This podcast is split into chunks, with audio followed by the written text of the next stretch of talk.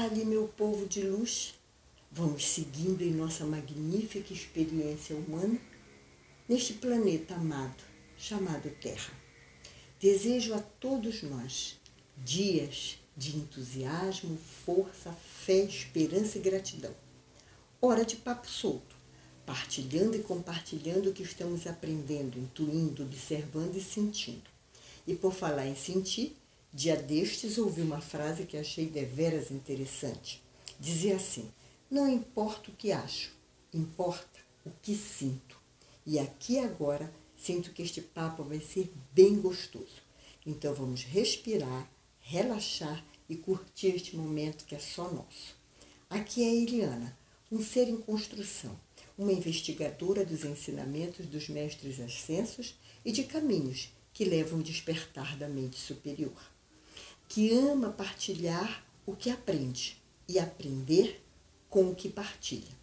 Hoje vou compartilhar um papo que rolou no almoço que ofereci para as manas e sobrinhas em Belém do Pará.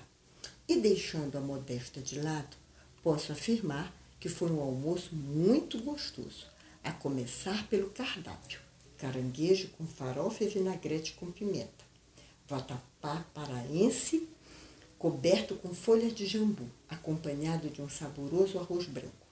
A cervejinha bem gelada e uma boa conversa não podiam faltar. Fizeram presença.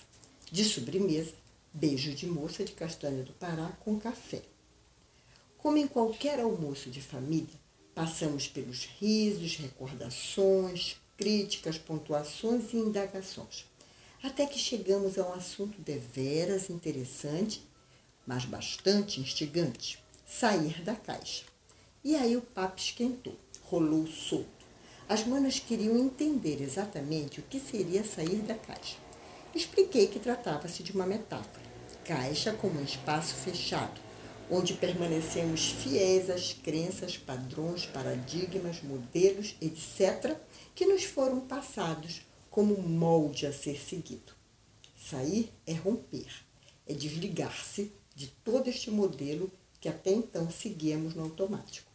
É dar à vida novas possibilidades, novos rumos, novas crenças. Lembrando que este ano, com a vibração do 5 e com tudo que está acontecendo, estamos sendo intimadas a mudar. Romper e mudar, a princípio, pode ser assustador. Requer uma boa dose de ousadia, de fé, determinação e coragem. E na grande maioria das vezes, temos medo do novo do desconhecido. Superficialmente, temos a crença de que queremos aprender, de que queremos mudar, mas em níveis mais sutis, o crescimento e a mudança são ameaçadores. E convenhamos que é muito mais fácil ficarmos onde estamos, seguindo na vida com a ideia de que as coisas são assim porque são assim e não há muito o que fazer. Além do que, eu nem sou responsável pelo meu infortúnio. Sempre é o outro que é o culpado de tudo de ruim que acontece na minha vida. Bem, a esta altura, o papo estava para lá de acalorado. Não só a pimenta ardia, como o jambu já começava a deixar os lábios trêmulos. Quem é paraense entende bem do que eu estou falando. Então, para terminar e deixar tudo em pratos limpos, apresentei um trechinho de uma aula do curso que estou fazendo chamado Consciência Curativa, onde o professor Carlos Veiga, discorrendo sobre a adolescência e o surgimento do ego, trouxe as seguintes reflexões. Aspas. Eu vou colocar em aspas, mas eu fiz aqui umas ponderações. Precisamos atualizar nossos mapas, o que significa deixar de perceber e interpretar o mundo, as pessoas, a religião que abraçamos, o sistema político, econômico e social com as mesmas crenças que nos foram passadas pelos nossos tataravós. Urge a necessidade de flexibilizar toda esta engrenagem que nos mantém presos a modelos totalmente incompatíveis com o momento atual, com o século XXI. Quando nos permitirmos ser flexíveis, quando escapamos do ego, atravessamos a ponte e encontramos o estado de consciência. Temos a tendência de seguir pela vida tendo sempre a, sendo sempre a mesma pessoa, os mesmos hábitos, o mesmo script, os mesmos pensamentos e até os mesmos sentimentos. Isto tudo em total obediência ao sistema rígido passado de pais para filhos e de filhos para netos. E por aí vai.